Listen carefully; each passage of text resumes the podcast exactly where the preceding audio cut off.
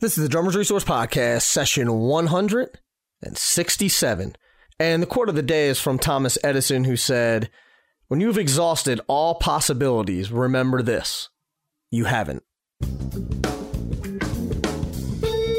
listening to the Drummers Resource Podcast, home of in depth interviews with the world's greatest drummers and industry professionals. Information, education, and motivation for drumming and beyond. What's going on, everybody? Nick Ruffini here with another session of the Drummers Resource Podcast. I hope you're doing well. And this is session 167. And if you want to hear the rest of them, head over to drummersresource.com. There's over 100 and, well, there's 167 interviews there if you want to check them out. And they are 100% free. Also, if you haven't got a copy of my ebook yet, check it out. Head over to drummersresource.com and the ebook is called Stick Control Variations. It's 11 creative exercises that you can use with the book Stick Control. So it's a it's a complementary book that goes with Stick Control that'll really help you improve your your independence, your chops and your speed and things like that. And that's free at drummersresource.com when you sign up for the mailing list.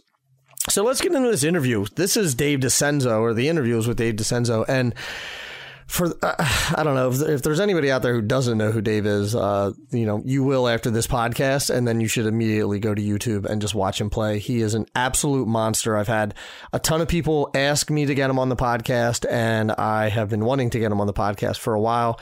We made it happen, and the interview is here, and it's a really interesting interview. Uh, just we talk about. Um, a bunch of different things, but one of the the cool things that he brings up is the one sort of common theme that he sees running through all music and it was something that I'd never thought about before. So that's something really interesting that that we talk about as well as some injury things that he got over and uh, just some some great insights about about music practice and all sorts of stuff. So without further ado, let's get into it with Dave DiCenzo. Dave, what's going on, man? Thanks so much for doing this. I appreciate it. Hey, Nick. My pleasure, brother. My pleasure. Thanks for having me. Yeah, absolutely. Uh, there's been there's been a lot of emails that have come in and a lot of uh, you know messages on social and things asking to get you on. And I've I've wanted to for a while, so I'm glad that that we finally made this happen. Very cool. That's great to hear, man. I appreciate you sharing that. Yeah, absolutely. So the guests, I mean, or the guests, the audience knows I always like to get uh, some background on on my guests. So just talk a little bit about sort of where you come from and and you know who you are and what you do. Well, uh, I literally come from the South Shore of Boston, a town called Randolph, Massachusetts. Um, and uh, well, I started. My dad is a drummer, and uh, and a, a, noted educator as well. And um, let me just mute my phone. Um, and you know, I was basically uh, and my oldest brother is a drummer and was drumming um, you know as as early as i can remember uh, my brother was already playing drums and my other brother was playing piano but i definitely uh, gravitated toward drums and uh, and you know my dad was teaching at the house that i grew up in mm-hmm. and i started asking him for lessons. And uh, he uh, put me off for about a year. I was four when I started asking him, and he started me at about five years old. And, um, you know, I was already playing. I was, you know, I was playing in my 45 records. Mm-hmm. Um, why, why did he put you off? Because he just felt like maybe you were too young to start? I think so. Yeah. I yeah. think that it was as simple as that. Yeah. Because I read somewhere that yeah, in the beginning, maybe you weren't the best student or something like that, but maybe was that just because he he was saying that you were too young? No, well, no, no, no. Eh, so I he when he started me at five years old, that's when I, you know, for about five years, from like five years old to ten years old, I took drum lessons with my dad, and during that time, you know, I, I in hindsight, I realized I wasn't the best student. Like I, I was definitely distracted um, by just playing, especially playing along to music. That's really where the joy was for me. but for whatever reason, I felt like I should take lessons. It's kind of interesting to me, again, in hindsight, that I would be thinking at such a young age that I should take lessons. And, and, and I guess I wanted to at first, but I kind of quickly realized that there was a lot about studying drums, at least at that age, that I didn't like. Mm-hmm. What What didn't you like about it? I couldn't, I couldn't see, um, I couldn't connect the dots. Like there was, you know, I was questioning, like, why do I need to know what whole notes and half notes and quarter notes are, and you know, why do I need to know what a dot does to a node? And why do I need to know what triplets are? Why do I need to know the theory? Like I can play the drums. right. Know, right. Um, and, and I suppose if I found the theory very interesting and compelling, uh, and fun, I would have been fine with it. But it, to me, it was just sort of a, a drag.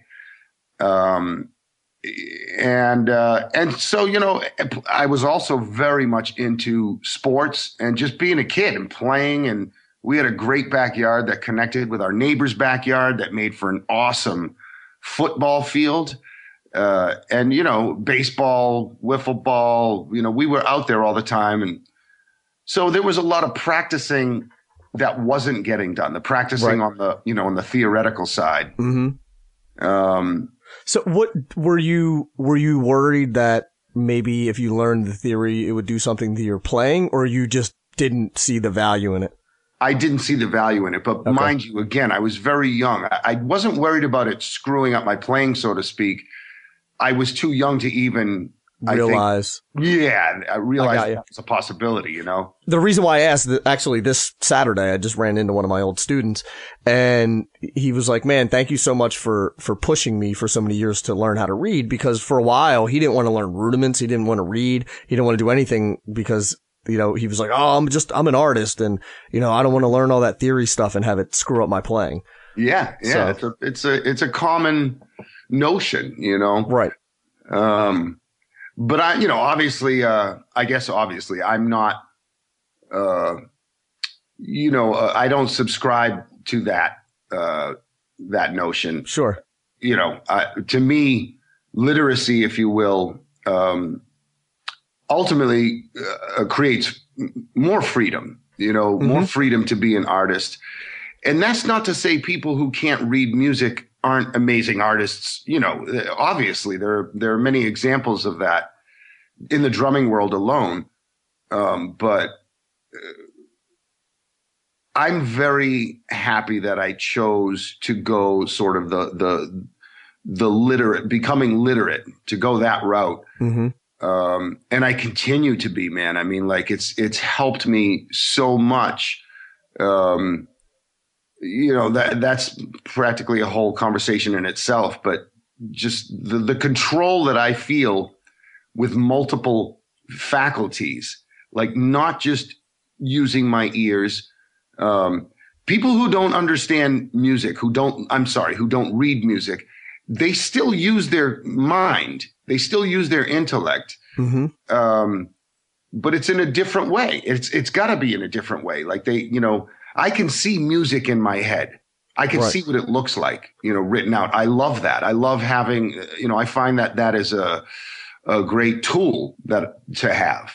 Mm-hmm. I can hear music before I hear it, before I play it, you know, but I would imagine people who don't read can do that. Um, writing, writing, uh, you know, transcribing helped me so much um, in terms of like decoding what drummers were doing, drummers that I was influenced by. Mm-hmm. Um, where you know theretofore I couldn't, I didn't understand what they were doing.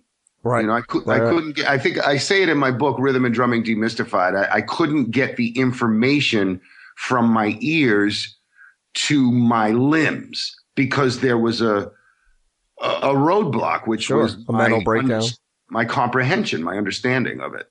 Hmm. So I, I, am glad that we're talking about this because I get, man, I, I can't even tell you how many emails and messages that I get about people asking me about reading. They say, what's the best way to improve my reading? You know, how can I go about reading? Uh, what books do you suggest that I that I check out for reading? And I luckily have the opportunity to talk to the greatest drummers in the world. So I always like to get everyone's opinion on certain things like practice and, but this specifically reading, uh, I don't feel like I've really gone extremely deep with that conversation, uh, with anyone on the podcast. So if you don't mind, I mean, do you want to take a, just a few minutes about uh, and sort of talk about reading specifically, and, and let's talk about some ways where we think that we can help the audience improve their reading, get into reading. Uh, you know, I always tell them just, you know, the best way to learn to read is to read, but yeah.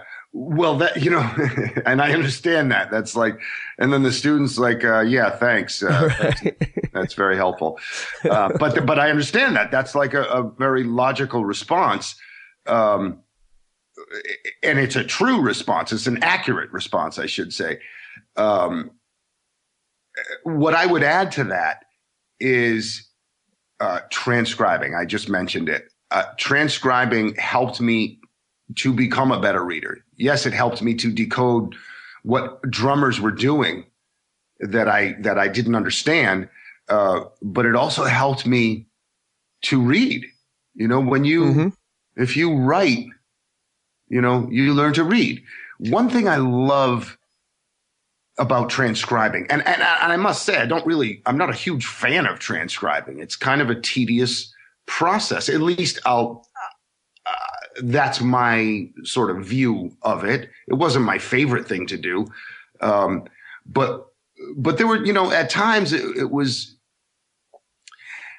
At times, you know, I should say, I, I even nowadays, I kind of look forward to getting to the to the, you know with a to pencil and paper and writing something down especially my own stuff these days you know when i've got stuff right. up in my head or i play something and you know and i'm practicing and i and I, I like a phrase that i'm that i'm working out and and i don't want to forget it or and or i want to get more inside of what i'm doing and really understand the micro space of what i'm doing i jump off the drums and i and i write it down and it's it's and it is kind of cool. It's kind of like yeah i want to go do this. But in the earlier days transcribing was you know it could be tedious at best sometimes. And especially when I really, you know, became a working drummer and a sideman and was transcribing other people's music all the time. That's when it really kind of became a drag for me. But I digress. Uh, you know, one of the things I love about transcribing is when you do so, you slow something down to the speed at which you can write you cannot go any slower than that. You can't mm-hmm. put a metronome on that slow. Right. You know? Yep. So you're slowing it down to the speed at which you can write. That means you're offering yourself an opportunity to really get underneath, get inside uh, this this piece of information, whatever it may be, and understand it from a very uh, you know profound level. Sure. I never thought of it like that though. That's a that's an interesting way of looking at it because like you said, you you can't play it that slow, so you're really you really have to decipher this thing note for note because you know if you take if you take a passage uh, and play it on the drums and it's at a speed that maybe you're not comfortable with, you're probably gonna you may gloss over a couple of the notes or it may not be as defined as it should be just because right you haven't broken it down that far, or you may be playing what you think you hear, you know, but it's not actually the case. Exactly, man. Yeah, man. If you want to get up inside as deeply as you can in, in into something, you know, get off the drums, transcribe it, write it out. Hmm. And uh, and on that note, you know, if you learn a piece of music and you're having any difficulty in any area, you know, extract that area when I learn to you know, extract that area and and and you know if the tune's at 100 beats per minute, you know extract the area, shut the music off, and practice that area as a separate entity. You know, 30 clicks slower than the song asks for um, is another way of getting very, you know, much inside something. I mean, of course, it's like it's that's not nothing that's not anything new that I'm offering. Slow it down. But I'm still surprised. Um, I still experience, shall we say, students who don't do that. You know, 20 year old guys or, or, or ladies who um, are are not doing that. I'll assign a piece of music, and they come back, and um, you, you know they don't have it completely together. You know, if I'm looking for an A performance, they're giving me like maybe a C plus performance, and I'm like, okay, so that's not happening. Um, do you have this, you know, transcribed? No. Did you, you know, did you take any time to shut the music off and just put the metronome on slower than the music and and play through this stuff. No, I didn't. I didn't do that. So I think that's a, a, pretty significant mistake, actually, and a, and, a, and a waste of time. You know, you're wasting time doing that. Right. So, you know, okay. So back to the the reading and the you know. So how do we get better at reading? Um, transcribing, transcribing, transcribing. Um, you know, I tell my students go borrow some some charts from your your friends. You know, borrow a handful of charts for a week from one of your friends, and and just you know, go try to sight read them. You know, and if you can't sight read them, if you can't even come close, then go try to decipher them. You know, mm-hmm. uh, dissect them, and and take it very slow. Uh, that's going to help your reading. Um, you know, put yourself in situations where you have to read, like um, in school uh, band, which which incidentally I did not do, and that you know, reading was a struggle for me. Yeah. Uh, I understood rhythmic theory. Once I got on, once I understood rhythmic theory, I understood it and I was very clear about it. But sight reading in particular um, was a, a great challenge for me, you know, at say 20 years old. You know, I wasn't I wasn't good at it. And I hadn't done it. And you know, for for sake of perspective, I still haven't done a lot of sight reading. You know, I've sure. Been, I've had a long career at this point and have done have had to do very little sight reading. Well, I was going to ask, do you think that the sight reading helped your playing more or your career more. I mean, I, I, guess they're, you know, they're sort of the same thing, but, you know, some people are, are say, you know, if I didn't sight read, there's no way I would get half the gigs I got because I do all the sight reading. But for you, it sounds like you're saying I'm not, I didn't necessarily use sight reading to get me gigs, but it actually just helped me from a, from a musical standpoint and from a creation standpoint of, of taking these rhythmic figures or ideas and being able to either transcribe them or write my own parts out or, or something like that, which in turn enhances your playing. So that is all accurate. Yes. I yeah. would, I would agree there.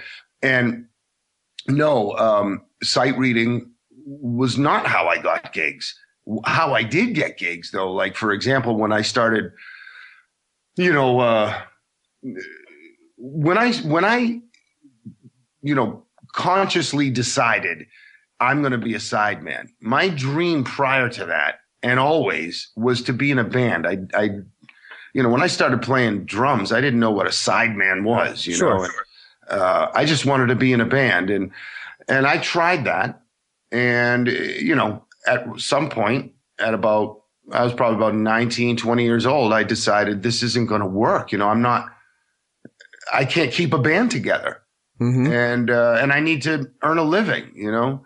Um, so I become a sideman, and and what did help me get gigs tremendously was my ability to read, my ability to say, have somebody send me um, an hour's worth of music, and uh, you know they want me for a week's worth of work.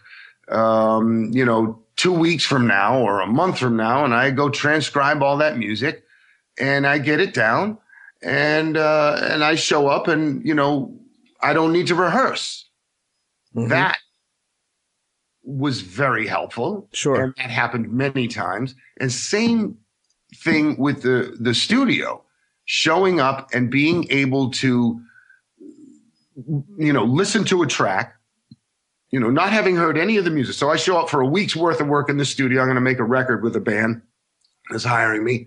And, and uh, I don't know any of the music. I show up, I go into the control room, we listen to the track, I chart it out, we listen to again, I make fi- you know my final notes, and you know into the into the room, track you know go for a couple takes, uh, and you know I got it. Right.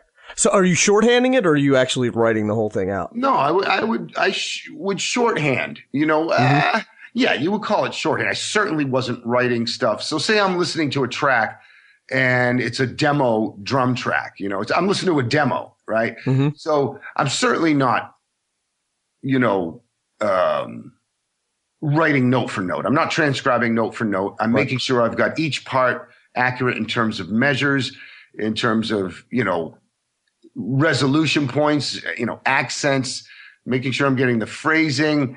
Um, you know, I might write out the first bar of the groove or the first two bars if it's a two bar phrase and then, you know, repeat. And, you know, I, instead of writing the fill out, I would write the word fill, you know. Sure. Um, and if there were kicks, you know, figures, depending upon the figures, I may just write um, something like, uh, you know, 3 2 clave, or son clave. Mhm. You know, like if the kicks were bounce, don't, don't, don't, don't, don't, don't, you know, something like that, then, you know, uh, I would just write the words 3 2 son clave or one bar clave. Um, and I would often do that with grooves too. Like if the groove was boom, bat boom, boom, bat boom, bat boom, I would just write, you know, instead of transcribing that groove, I would write three, two, son clave, you know, backbeat Sure. two and four. Sure. Yeah, that makes makes it a lot easier. Yeah. Because I know, you know, like the guys in Nashville use the Nashville number system, and you know, for me, like if I I I don't chart very well, so like I mean, I can transcribe, but like, yeah, I'm not going to write it out note for note, especially on the fly. It takes me a long time to to actually like ch- write something note for note. So I'll just sort of do the same thing. Just okay, here's what I need to know. Here's where the fills are. You know, here's Yeah. where the changes are, and, and let's keep Yep. moving. But even man. that, even that, having that as a, as a working, uh, you know, as a working vocabulary of just shorthanding things and knowing how to chart something out quickly is huge, especially in the studio. I agree, man. There was so much, so many opportunities that I was able to uh, take on um, because of my ability to read and write. hmm and uh, I can't I can't you know emphasize that enough. Um, I wouldn't have been able to do a fraction of the things that I did um, if I didn't have those skills. Right. So I'm grateful. I'm grateful that I did that. Now, you know, I just want to talk about for a moment the the other side of this, which is, you know, the not understanding. Like like uh like you know, when I when I play piano, I you know, I'm not a very good I'm not a good pianist at all. I can I can if I practice something enough, and I mean enough, I've got to really work through it, then I can play. I can actually get it to sound pretty good. hmm But, you know, I'm not a pianist by any stretch. And uh, what I've discovered though is, you know, these these incredibly like serendipitous mistakes on the piano because I don't know what I'm doing so much. And, uh, you know, I play a wrong chord that ends up, you know, being a very right chord, you know. So this sort of happy mistake, um, because I, I am a, a composer, a songwriter, and, and I've spent time and I do spend time playing the piano in, in pursuit of, of, of my compositions. And, you know, I don't have that experience on the drums. Like I know what I'm doing on the drums. So there are very much less happy mistakes. Yes, they happen.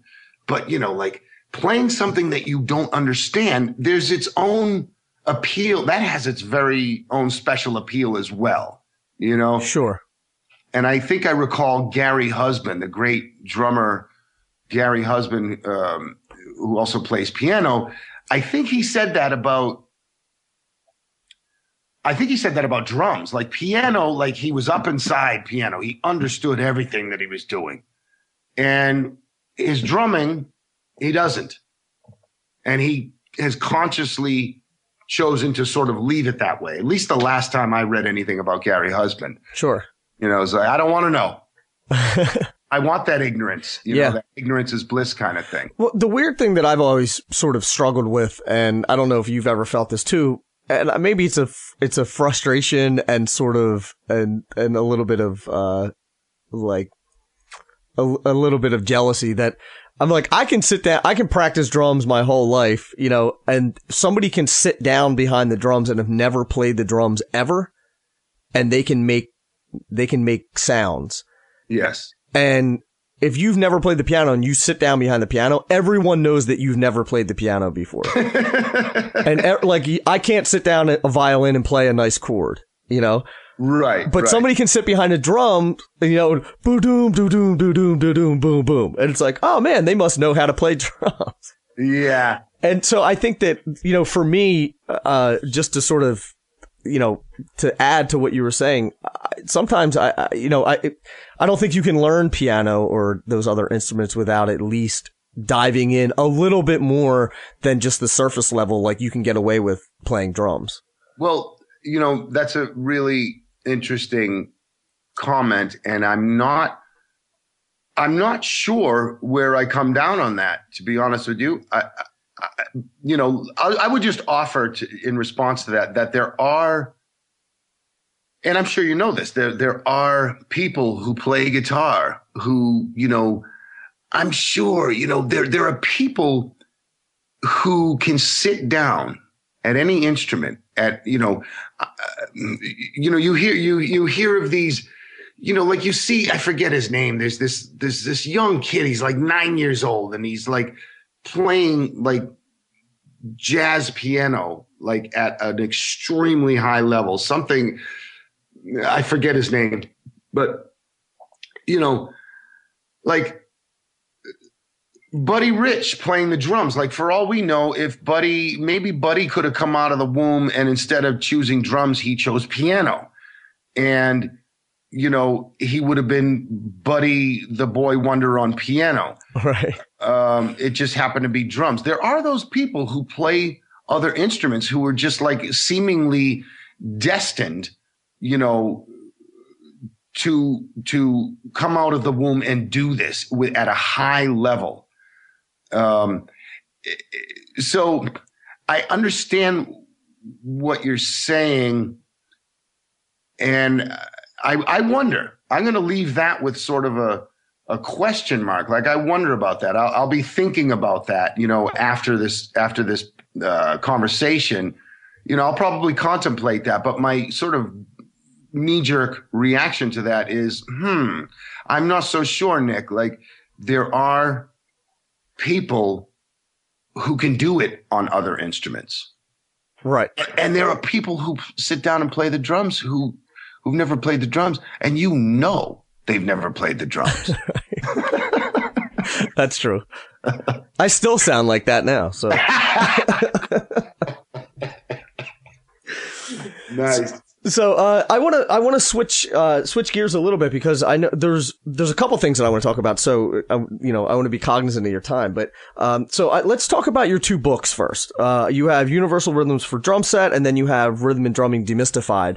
Uh, the two of them, can we sort of just talk about what the what the inspiration was behind them, and, and sort of what what the readers can expect to get out of those books? Absolutely.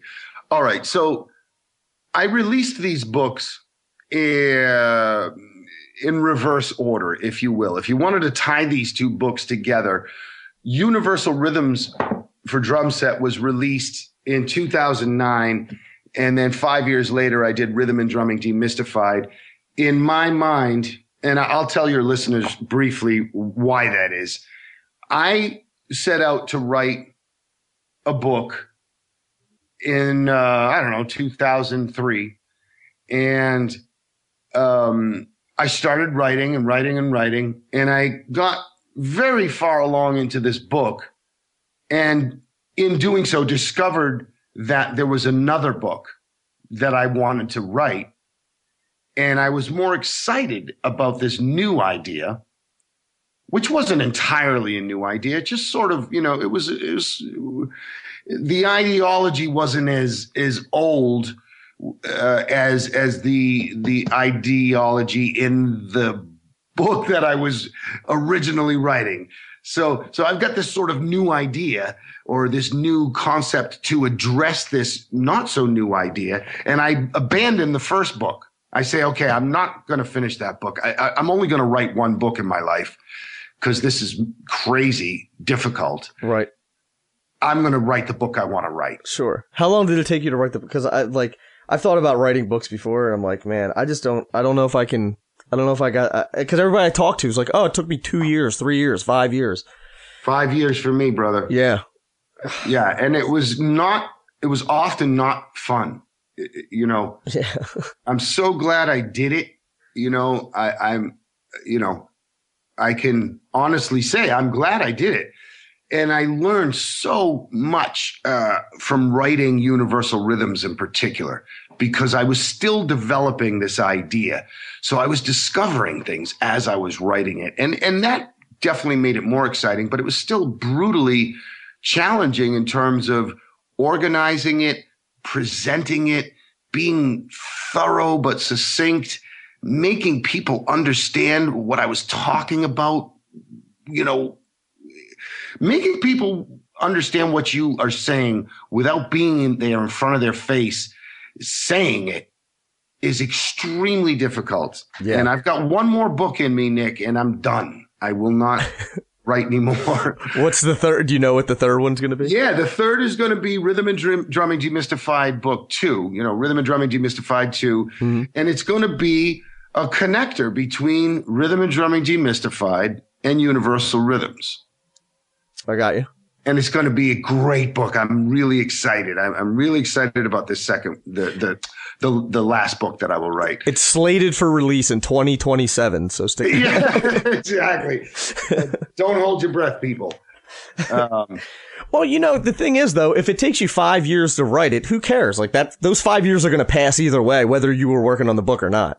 that's a, that's a, You know? that's absolutely true. I guess who cares though is do you want to spend your you know do you want to spend your time that way? That's what the the author or or or potential author needs to ask him or herself Right. is do I want to spend this time um you know doing this and and and crawling up the butt of your of your art form. It's Right. you know it's it can be uh very very challenging not very fun the opposite of why you why we started playing in the first place. We didn't start playing because you know we wanted to overthink anything or or you know i'm not saying that it's bad.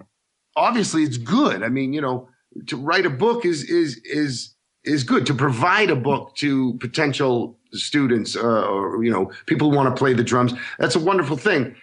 But um, do you want to spend your time being that uh, cerebral and not only cerebral but having to organize that administrative do you Mhm. want to turn your art into that for five years you know on a part-time basis Because If it gets, I mean, it has to get super academic, right? You know, for, for, for all intents and purposes.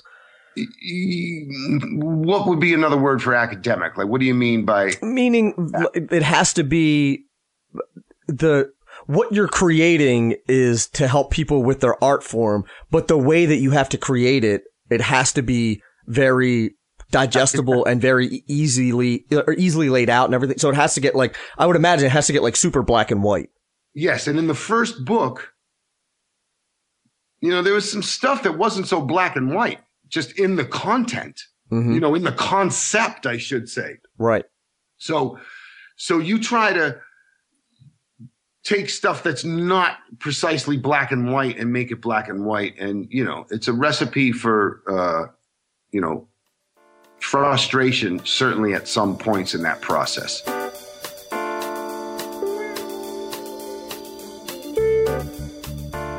So this podcast has been sponsored by DW for a while now, and I am a DW guy. I've been playing DW for years, and I was just out there, and there are some beautiful Gretsch kits that are floating around there because they're making Gretsch now. And just do yourself a favor, just go to Gretsch.com and check out the, the Gretsch drums because they are beautiful and they sound amazing. They sound different than DW, but equally amazing. I, I got to check some out when I was out there. So, uh, I don't know. There may be a Gretsch kit in my future too. I feel like it's okay now because they're under the same umbrella or something. But definitely check them out. Gretsch.com.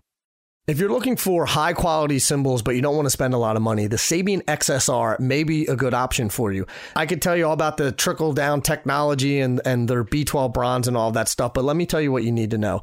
They are high quality cymbals made at a price that everyone can afford, and they are the best in class, period. So for more information, you can check them out at Sabian.com. So I'm happy to announce that Evans is now a sponsor of the podcast again. They were last year and now they are again. And they have the level 360 that gives you the most consistent fit for your drums that you can get a great tonal range, effortless tuning, and the freedom to express yourself any way you want. And you can learn more about Evans and their drum heads at evansdrumheads.com. Now let's get back into it with Dave DiCenso. So the first book I wrote, Universal Rhythms for Drum Set, um, the concept behind that book, uh, you know, I wrote on the back of the book. It says to you know help to help drummers demystify the creative process. Um, this workbook style guide shows how hundreds of variations can be interpreted from five simple foundational rhythms. So, you know, I, I called this book a workbook with the concept the concept essentially is look at the most common rhythmic context in the world, meaning clave, uh, one bar clave, song clave, rumba clave, six eight clave, partido alto.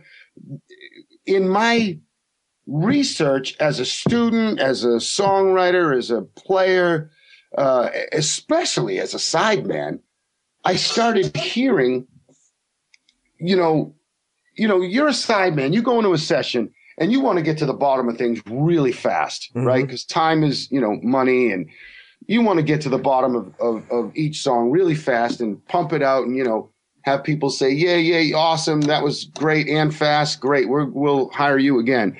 And so, in an effort to to be successful at doing that, I'm trying to you know, listen to a song and as quickly as possible sort of decode the rhythmic content, uh, the rhythmic uh, formulas, if you will, of the song, and and have that help me get to the bottom of it very quickly.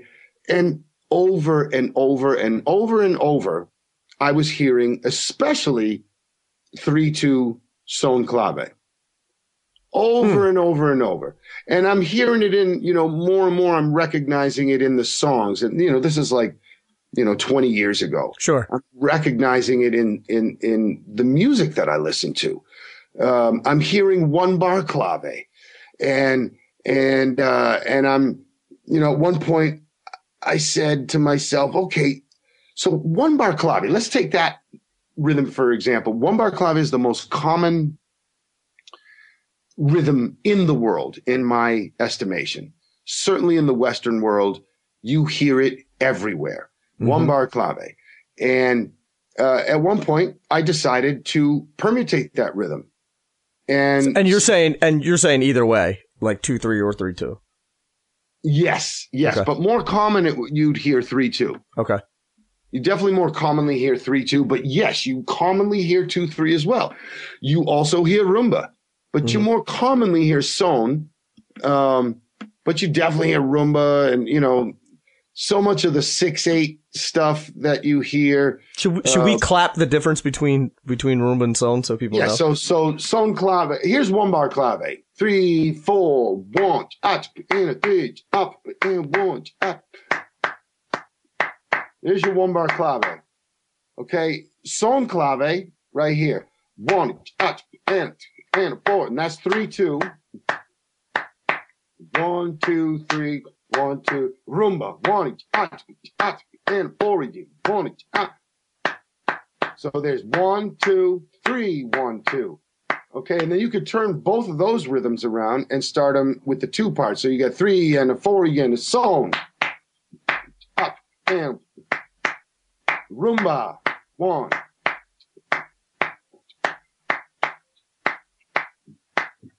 So those are the first three universal rhythms in universal rhythms for drum set.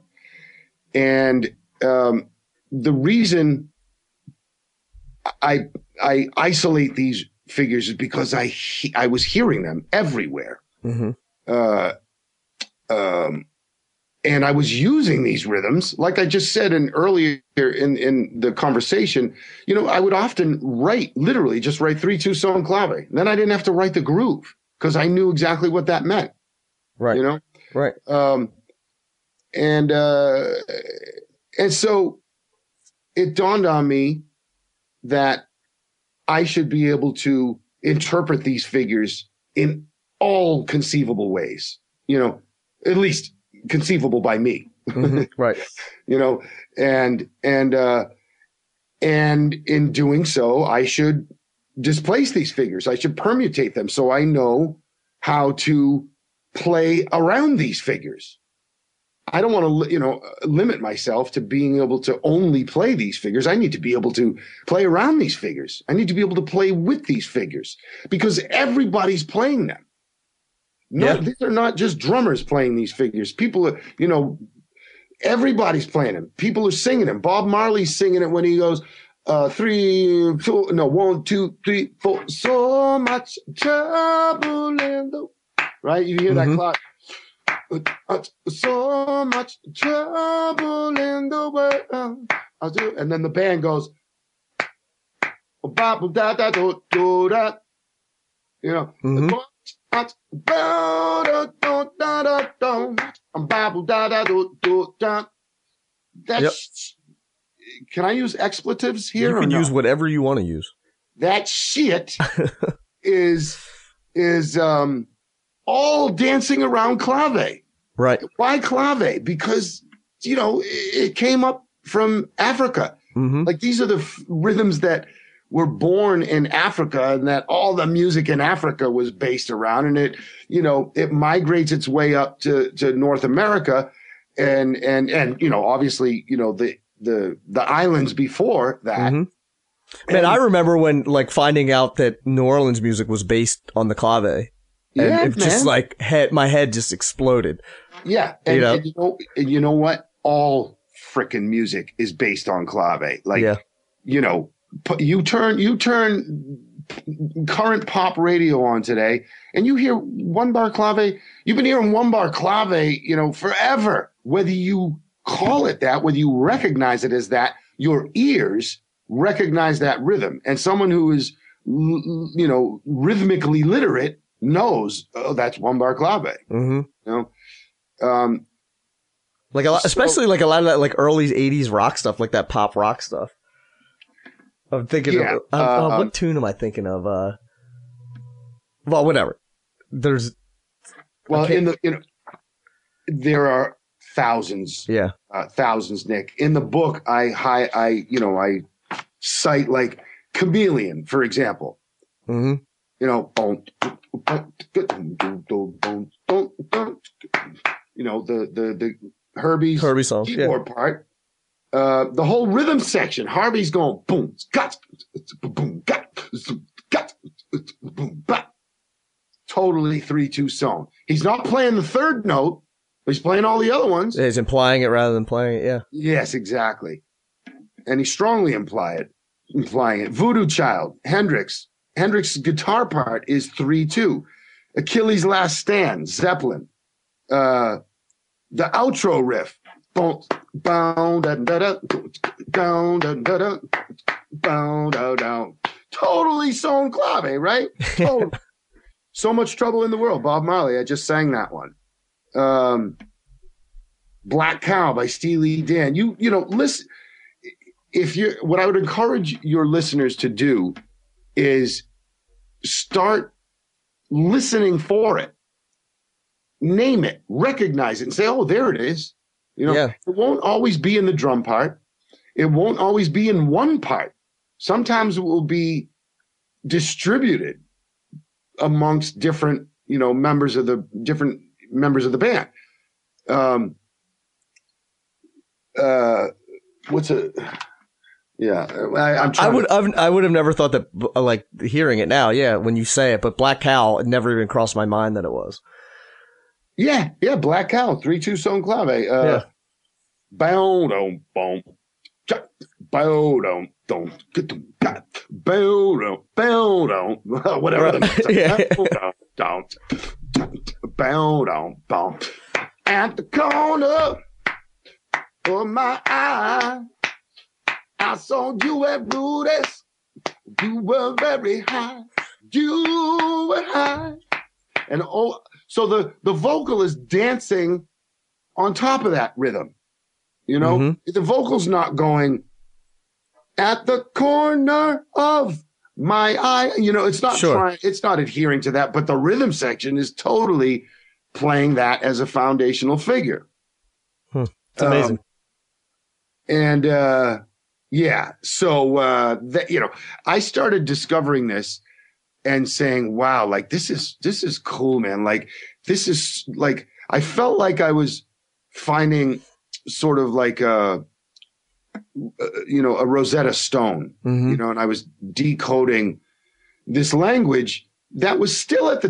time somewhat mystifying me not to the point in my like i could play but it was more like why do i play this? Why shouldn't i play this? Why do i do this here why do i not do this here you know what is there's something deeper going on than just the you know um I don't even know how to finish that. There's something deeper going on than than what I understand up to this point. And this was a breakthrough for me. It was very exciting. And I said, okay, I'm going to learn how to interpret these these rhythms in as many ways as I conceive of, can conceive of. I'm going to permutate these rhythms and I'm going to learn how to interpret those permutations. And in doing so, I feel like I'm going to improve my ability. First of all, I'm going to expand my vocabulary exponentially. Secondly, I'm going to improve my ability to hear people playing these rhythms and being able to respond with something aesthetically complementing, you know, or complementary Sure. as well as musical in terms of being able to create contrast, which is a primary um oh what a component a primary component of of creating art in any form if you if you cannot think of something and then create something in contrast to that something, then you cannot create art. You're, you know, you're missing half of the, half of the, uh, the recipe. Sure. So that I would say would be the major impetus behind me writing Universal Rhythms for Drum Set. Um, and also another thing that I point out in that book is recognizing how, you know, uh, yes, th- these rhythms are, are are the basis, the rhythmic basis we use to speak many different rhythmic dialects, if you will. Like we're all speaking the same rhythm, but we speak in different dialects. Like so, Mhm. you know, the Latin dialect, the rock and roll dialect, the jazz dialect. Um, but utilizing these rhythms, we can see how all those dialects are related to one another. We're all playing the same figures.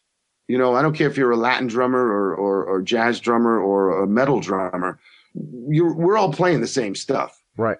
And we can draw parallels rhythmically and say, wow, you know, like, this is kind of cool. Like if I, if I just, uh, change my mindset, change my emotional connection, change my aesthetic, I could play a different style of music using the same figure. You know, so it's like almost like, well, you know, like funk isn't that far off from rock.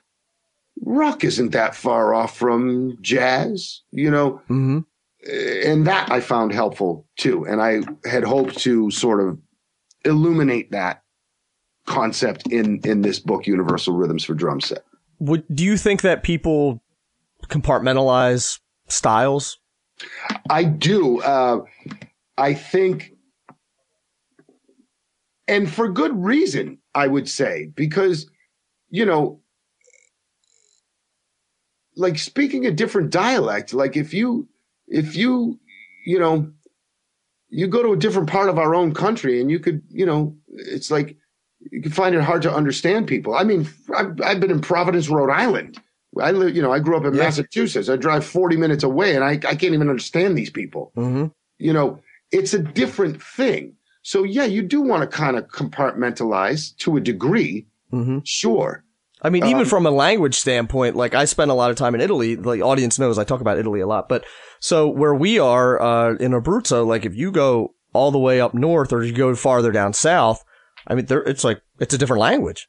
yeah. Literally, I, like you can't, the, the people, you can't understand. If, if they're both speaking dialect, if they're speaking proper Italian, they understand. But like you start speaking dialect and nobody has any idea what you're talking about. Yeah, man. It's amazing. And, so, and there you go. Like it's, it's, if you want to know the different dialects, you do have to compartmentalize to a degree for sure um, you're going to touch the instrument in different ways, you know, with different dialects. You're gonna you're gonna prioritize your backbeat in backbeat music. You're going to prioritize your cymbal in in in, in jazz music, um, certainly in you know traditional jazz music. Um, you know, you're going to treat your bass drum differently in in heavy metal music than you are in in in funk music. At least you ought to be. You know, right? So that kind of compartmentalizing is is is important. And what I felt like I was throwing into the mix was the idea of okay, so compartmentalize, but also recognize how similar this stuff is. You know, mm-hmm. be able to draw parallels. So you, in in order to help you, uh, you know, understand and be able to speak these different dialects. Sure. Yep. Makes total sense. So speaking of developing uh, these dialects and and different styles and things like that, one thing I really like to talk about is practice because everybody has a sort of a different approach and and a different uh, different idea of what the best ways to practice. And for you especially, the the thing that I've noticed about your playing that I really like about your playing is that you have I've noticed that you have a lot of power and speed, but then you also have finesse and dynamics and things like that, which it uh, to me I've always I've always found it uh, amazing how when people can really have control over both, which I think you do very well. Uh, so how did you how did you sort of develop both sides of that spectrum of having that sort of that raw power and speed, but also being able to play you know dynamically and and really with with finesse and things like that? Mm-hmm. Well, uh, well, thanks for noticing first of all. Sure. you know it's something it's, it's, it's hard not to. Well i appreciate that. Uh, you know um, it's something that i really had to work on man. Like i came up did you did you consciously work on that? Yes okay. i did okay. i did. I had to because i came up in a time you know i started working in like the you know the mid 80s say. Mm-hmm you know, and by working, I mean gigging and doing sessions and, and, uh, very early on in the work that I really wanted to do, um, I, you know, I was hitting the drums hard. And when I started working and uh, people started taking notice, and they were one of the things they were taking notice in my playing was my power. And, um, and it was sort of a common at least it was common knowledge to me that you know you know if you're a rock drummer and you're especially in the studio you you hit the drums really hard. You know you give mm-hmm. that microphone a a solid signal and you know and the engineers are happy and and uh and I took that to the stage as well. I mean you know I I put on a, a very physical show when I was younger and I still do. Like when I tour with Josh Groban you know, and we're doing these arenas and these, you know, these big shows, these big venues. Um, it, I put on a show, you know, mm-hmm. and, and, and, uh, but back in you know when I was a teenager into my early twenties, um, I really didn't know how to do anything else. You know, I was I was playing in metal bands, and you know, going you know and doing you know in in in tandem with that, I was also you know doing general business bands. You know, so I'm playing weddings and bar mitzvahs and anniversary parties. And like it was extremely extremely difficult for me to play quietly. And so um that was sort of the beginning like this acknowledgement that wow this is really hard to play quietly. And it actually kind of hurts my arms. I'm getting stiff trying to control my volume you know Mm-hmm. and then on the other side i was starting to hurt myself at a pretty young age playing as hard as I did, but people liked it. I liked it. Right. You know, and it was kind of my MO. Like, you know, one day early in my 20s, you know, someone said to me, you know, you are the hardest hitting drummer, you know, I know or ever or whatever they said. And I was like, you know, in my head, I was like, yeah, man, that's right. Like, that's, I kind of, you know, like that was kind of a good thing, know, Right. to me.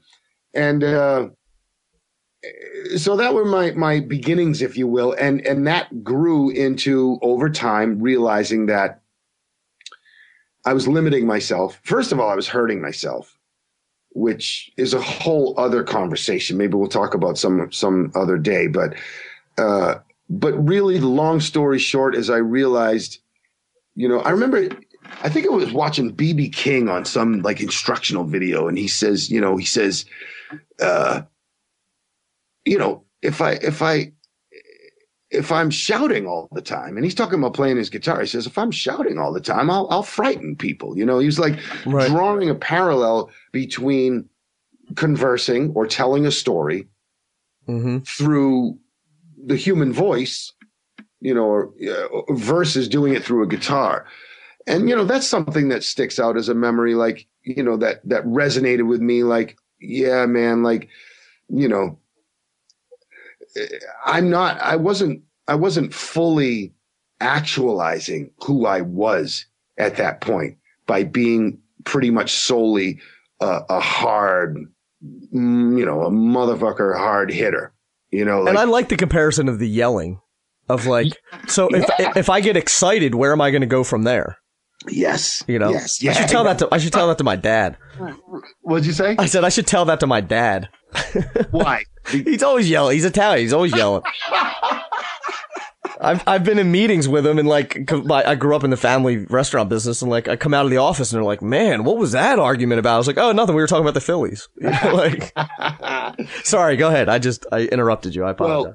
Yeah, man. Um, you know, I realized I being that hard hitting mofo was not cutting it for me anymore. I, you know, I wanted to be able to do that, but I, I needed to be able to express myself in, in different ways. And, uh, you know, I grew up, what turned me on to music was not drums. It was, it was music. It was FM radio and, and some of the records my, my older brothers were listening to. My dad was listening to jazz you know, uh, he was listening to some bebop and small band stuff as well as big band stuff. But what really stuck in my soul, if you will, heart and soul and consciousness was the FM radio pop stuff. I Mhm. loved, I loved it and still do to this day. It was the melodies, even more than the lyrics Mm-hmm. way more than the drumming or anything else. It was the melodies. It was the sing along factor. It just made me feel good. It made me want to sing. Um, and I didn't really, when I started as a professional drummer, I started pretty much into progressive rock directly into like hard metal, like speed metal, thrash metal, um, progressive metal. Um, and I did that for several years. And when I started playing other types of rock and roll, you know, I, I, I brought that very aggressive, hard hitting metal guy attitude uh, into it. And, you know, it seemed to be working, you know, Mhm. according, you know, I wasn't getting any complaints, but um, at one point I realized it wasn't working anymore. I don't want to just come to all these situations and just beat the shit out of them. Um, I tell this story a lot. There was one time I was in the studio and I just finished a track. It was like a like a medium slow, like boom, bop, boom, boom, bop, boom, boom, boom. Um, and I just beat the shit out of it and went in the control room because you know I was trying to do my thing and, and give it a live feel, give it energy, and you know, and that was that was basically my way of doing that. And I went into the control room. I'm listening to this drum track, and I'm like, you cannot tell that I just was in there pounding the snot out of those drums. You can't tell. They just sound like, you know, somebody's playing rock drums. Right. And if anything, they sounded probably a little smaller than they should have because I was hitting so hard. Mm-hmm. Not to mention what that does to your uh, time feel. You know, like when you're beating the shit out of something, it's a little harder to make it just skate and slide and slither forward than when you're not doing that. Right. When, when you're pounding all your energy down, you know, remember, listeners, your your job, our job is to, you know, be a ship for the song to sail on, so to speak. And you do not want your ship too deeply submerged in the water. It's got to be submerged just so, just enough so that the ship can balance itself and just move forward, you know, and Mhm. enjoy the Mhm. journey, you know. Uh, and if you're beating the shit out of something, you're just making it harder to do so.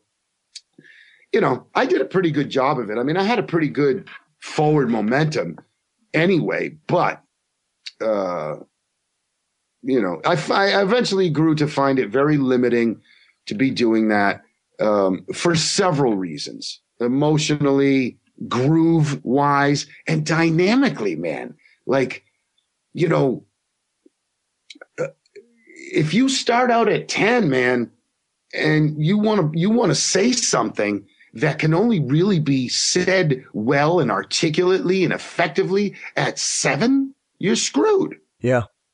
You can't do it, Mm-hmm.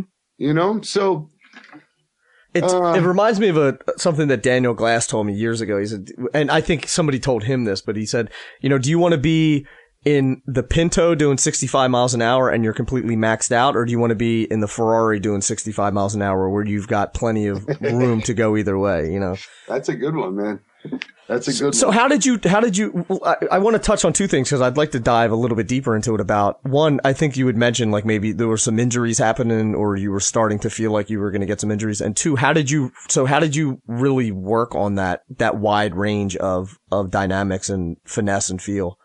Yeah. So re- regarding injury, this is a deep topic for me because I hurt myself very early on. You know, I started losing feeling in my left arm as a young teenager. I, I learned tradition. I learned to play the drums tradition with traditional grip in my left hand. Mm-hmm. And uh, at about 13 years old, I decided traditional grip wasn't for me, and I wanted to play matched. And the problem was, is I had no facility with matched grip, and I had a f- pretty good amount of facility with traditional grip, but I did not want to use it, and I basically forced my left arm to submit, you know, to my desires, and I did not I did not treat my left arm fairly at all. I basically abused it. And, uh, you know, I heard what I heard in my head and I wanted to get it out and I couldn't do it with much ease. A lot of the stuff, the finesse stuff, I could not do very well and with, with matched grip. And, uh, I hurt myself, you know, and for years I would go back and forth, you know, I kept the traditional grip hung on because there was just certain shit that would hurt that I literally couldn't do because I'd go numb or you know I'd lose fine motor skills. So I'd switch back and forth, and um, and that went on for some time. And at about 25 years old, I was touring with a band called the Cro-Mags, and we were on a six-week tour in Europe.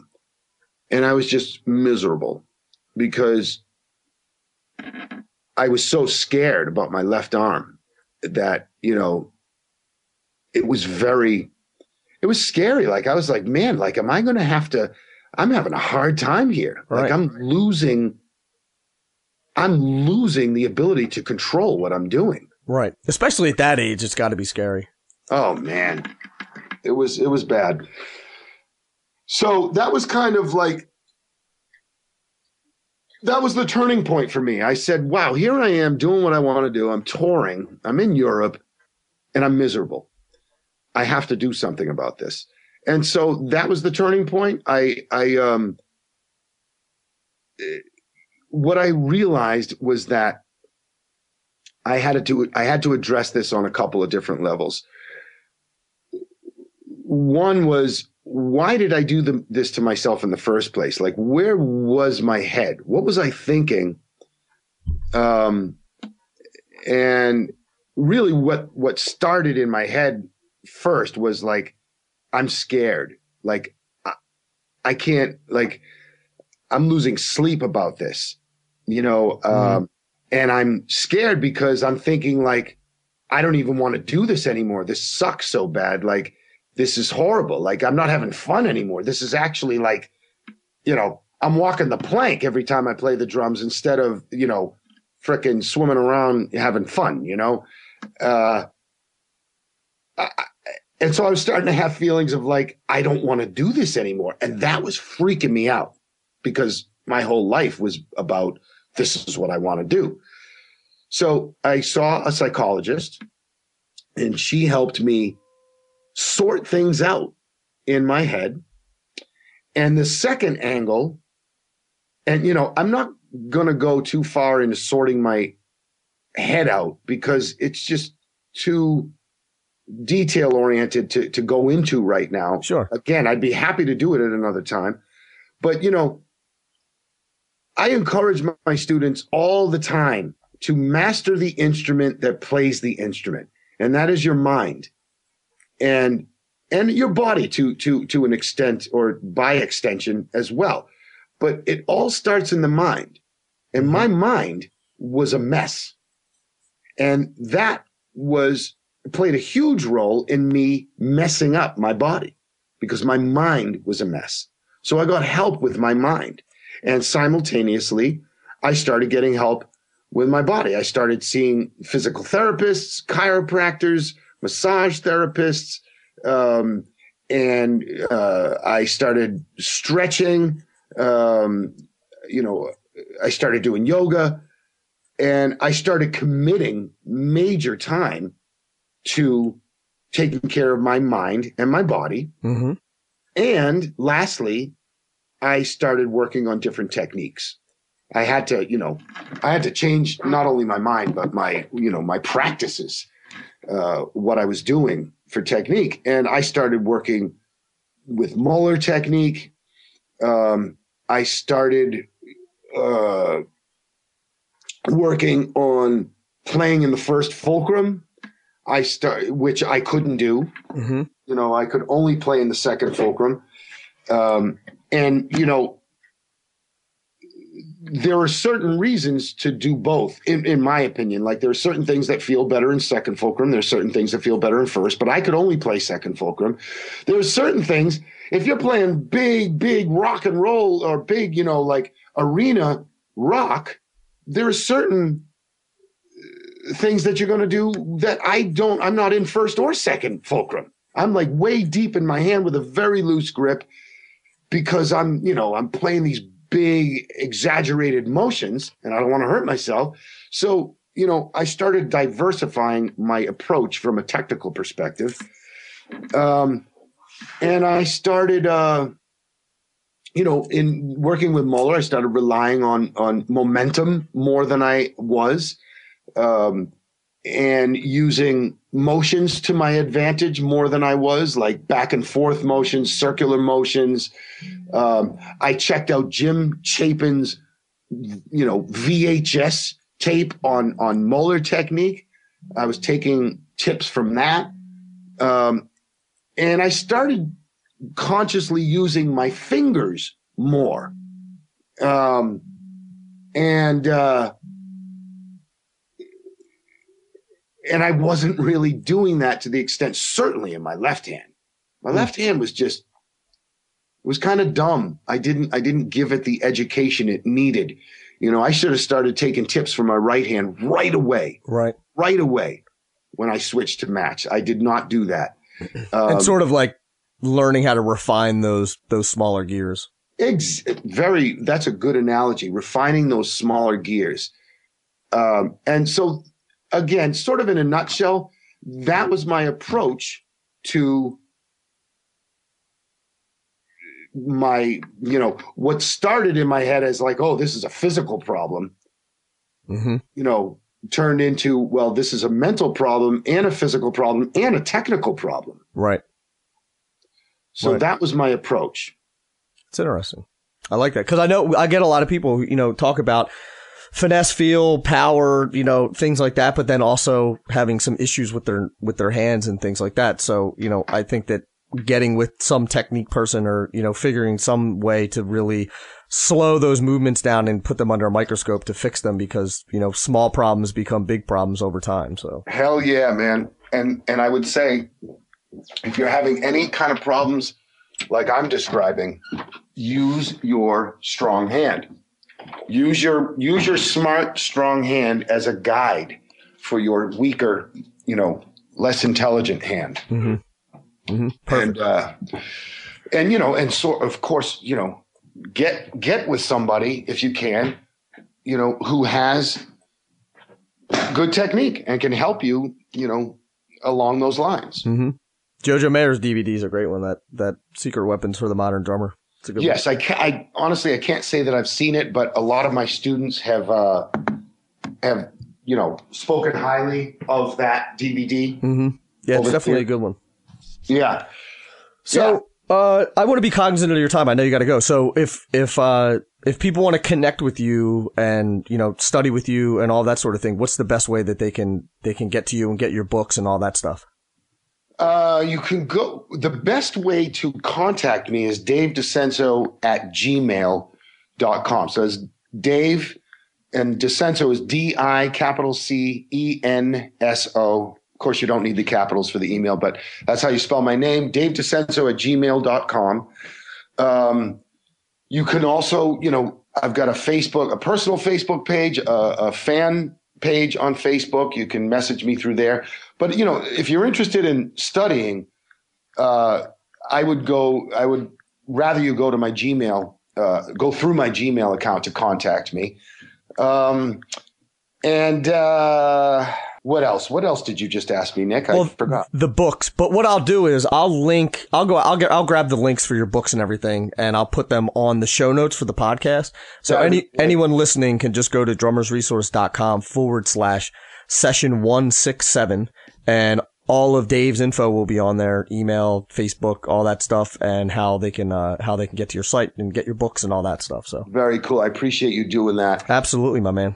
Yeah, man. So my my website is davedicenso.com. You can check that out. Don't email me through that though. I seem to be having trouble. People are people are telling me the emails are bouncing back. So do the Gmail. Uh, and you can also, you know, find links at the website and check out my YouTube channel if you would. I'd appreciate that. You know, subscribe to my channel. Um, and uh, and just briefly, we didn't get a chance to talk about rhythm and drumming demystified, but briefly telling you about it, it's it's the it's the predecessor to Universal Rhythms for Drum Set. It's the foundation. It's the beginning. It's like if the context in Universal Rhythm Rhythms for Drum Set is is claves, and and and we're just interpreting those figures in a bunch of different ways, and we're permutating those figures in a bunch of different ways. Uh, rhythm and drumming demystified. The context is basically foundational figures like a, a half note, a quarter note, um, you know, like permutating a half note in 4 4, permutating a quarter note in 4 4, and recognizing the figures that are born of permutating those figures. I call those rhythm codes. Um, you know, and then doing the same process with the rhythm codes, and there are five rhythm codes that I cite in Rhythm and Drumming Demystified. Do the same process with what I well, I did the same process with the, with that rhythmic context in terms of interpreting with styles and rudiments and developing, you know, groove, fill, and solo ideas. Um, it's just a it's just a a more foundational context to work with where the universal rhythms context is, you know, I'd say a more advanced context, if you will. Mm-hmm. And uh, and I thought I was going to say something else. Was I going to say something else? You sound like me. uh, um, um, um, um, um, um, um, um, I guess I, I had another thought in my my head about that the first book, but yeah. So that's that's essentially what rhythm and drumming demystified is is all about, and uh, and man, yeah. See, I'm over here trying to figure out what I was going to say because I I felt it was important, but it's not coming to me. So so check out. Oh, I know what I was going to say, and you can check out tutorials for rhythm and drumming demystified on my YouTube channel. There are free tutorials uh, for that book on my YouTube channel to give you a, a, an even better sense of what the book is about. Nice, nice. And like I said, I'll link up to to all this stuff too, so people can can check that stuff out. And actually, I'll probably just grab one or two of them and put them on the site as well too. So Very cool. I appreciate that, man. Absolutely, man. I appreciate you you taking all this time to chat with me, man. I could have done this for forever, so I appreciate it. Yeah, dude. I mean, me too. Uh, it was great, and and thank you for asking me. It's good to be uh, among all this awesome company that that you've uh, accumulated for your interviews, man. That's pretty awesome. Yeah, it was a it was definitely a pleasure to have you. So, uh, yeah, and anytime you want to come back, man, you're you're more than welcome. So, Okay, man. You you just let me know when you want to do this again, and I'll I'll uh, I'll be happy to do it. I definitely will. Cool, Nick. So there you have it, Dave DiCenso. And for links to everything that we chatted about and ways that you can get in touch with Dave, head over to drummersresource.com forward slash session 167. And before we go, I have one favor to ask of you. Now, I'm not asking for money, and these podcasts are going to be free forever. We have the sponsors, and, and that pays for the expenses to run it.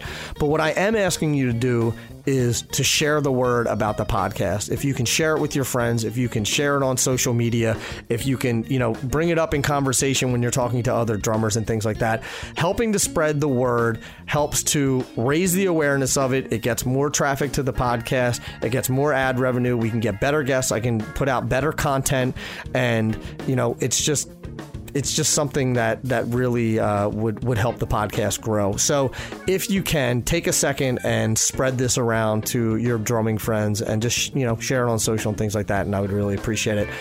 And like I said, these are free; they always will be. So uh, that's that's the only thing I'm going to ask is that you just help spread the word. And until the next podcast, keep drumming. Thank you so much for listening. I really do appreciate it. Thanks for all the support so far. A lot more to come. I'll talk to you soon. Peace.